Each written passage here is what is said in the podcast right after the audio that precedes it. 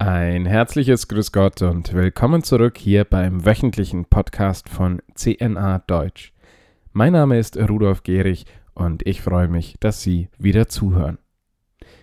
Der Widerstand gegen den sogenannten synodalen Weg wird größer, nachdem die letzte Synodalversammlung Anfang Oktober mit einem Eklat zu Ende ging, haben sich seitdem weitere Stimmen kritisch zu Wort gemeldet. Doch auch die Mitglieder des synodalen Weges selbst wirken zunehmend angespannt. Das geht so weit, dass sich mittlerweile auch der Botschafter des Papstes in Berlin, Nuntius Nikola Eterovic, zu einer Klarstellung genötigt sah. Karin Kortmann, die scheidende Vizepräsidentin des Zentralkomitees der deutschen Katholiken, kurz ZDK, hatte Anfang der Woche dem apostolischen Nuntius von Deutschland vorgeworfen, er würde sich nicht am, so wörtlich, dialogischen Prinzip des synodalen Weges beteiligen. Auch dem Vatikan warf die ZDK-Funktionärin und SPD-Politikerin öffentlich vor, dass es immer noch kein Gesprächsangebot gebe.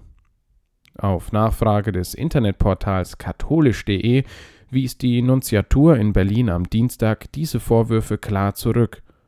Nuntius Eterovic habe die Möglichkeiten zum Gespräch genutzt und seine Bereitschaft zum Dialog ist unbestreitbar, so zitiert das Portal die Mitteilung aus Berlin. Zur Synodalität gehöre jedoch auch das aufmerksame und achtsame Zuhören, heißt es in der Antwort weiter. Diese habe auch Papst Franziskus immer wieder betont. In Hinblick auf Karin Kortmanns Äußerungen ließ die Nunziatur verlauten, wer Dialog als Verantwortliche für den synodalen Weg einfordert, sollte auch für deren Möglichkeit sorgen. Eterovic sei nämlich, übrigens durch den Beschluss der Verantwortlichen des synodalen Weges, lediglich Beobachter und habe damit in der Synodalversammlung weder Sitz noch Stimme, unterstrich die Nunziatur. Und wörtlich teilte die Vertretung von Papst Franziskus weiter mit, ein dialogisches Prinzip ist also tatsächlich etwas anderes. Am Mittwoch schaltete sich auch das von jungen Katholiken geführte Mediennetzwerk Pontifex in die Debatte ein. In der veröffentlichten Pressemitteilung heißt es unter anderem die vergangene Sitzung des Synodalen Weges in Frankfurt hat wieder eindrücklich vor Augen geführt, dass dort kein gemeinsames Lernen von Gott und den Menschen geschieht. Vielmehr entpuppt sich der gesamte synodale Weg immer mehr als rein kirchenpolitisch motivierte und orientierte Veranstaltung. Für uns junge Katholiken verliert er damit endgültig jede Glaubwürdigkeit. In einem viel beachteten Interview mit der Neuen Zürcher Zeitung hatte der Regensburger Bischof Rudolf Voderholzer kürzlich erneut vor einer Instrumentalisierung des Missbrauchs gewarnt. Wörtlich sagte Voderholzer Ich denke an bestimmte Kreise, die schon seit längerem eine Umstrukturierung der katholischen Kirche nach dem Modell evangelischer Kirchenverfassungen planen. Synodale Gremien sollen von Beratungs- zu Beschlussgremien umgewandelt werden. Vertreter des Zentralkomitees der deutschen Katholiken tun sich da ebenso hervor wie einige Bischöfe. Auch der Augsburger Bischof Bertram Meyer wählt mittlerweile sehr deutliche Worte. In seiner Sonntagspredigt am 10. Oktober im Augsburger Dom unterstrich der Hirte, dass er mit Sorge auf den synodalen Weg blicke.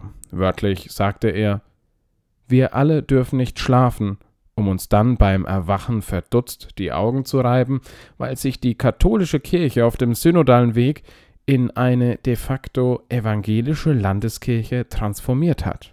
Zitat Ende. Unterdessen teilte der Publizist Bernhard Meuser auf Facebook mit, dass das von ihm initiierte Reformmanifest bereits über 4000 Unterschriften gesammelt hat. Meuser schreibt, die Unterzeichner seien zwar eine Minderheit, aber eben auch Leute, die, Zitat, nicht populistischen Mehrheitsbeschlüssen hinterhertrotten, Leute, die denken und sich selbst ein Urteil bilden, Leute, denen die Kirche nicht egal ist und die angesichts der Übergriffigkeit von selbsternannten Reformatoren ein wahrnehmbares Stoppzeichen setzen. Inwieweit sich der spürbar wachsende Widerstand gegen den synodalen Weg auch auf die Debatten auswirken wird, das werden vermutlich die nächsten Monate zeigen. Immerhin wurde der synodale Weg bis ins Jahr 2023 verlängert. Es wird also mit Sicherheit noch eine Menge passieren. Und wir von CNA Deutsch werden die Vorgänge natürlich weiterhin für Sie beobachten und analysieren. Besuchen Sie uns doch dafür regelmäßig auf unserer Internetseite unter www.cnadeutsch.de. Ich wünsche Ihnen ein gesegnetes Wochenende. Machen Sie es gut. Auf Wiederhören.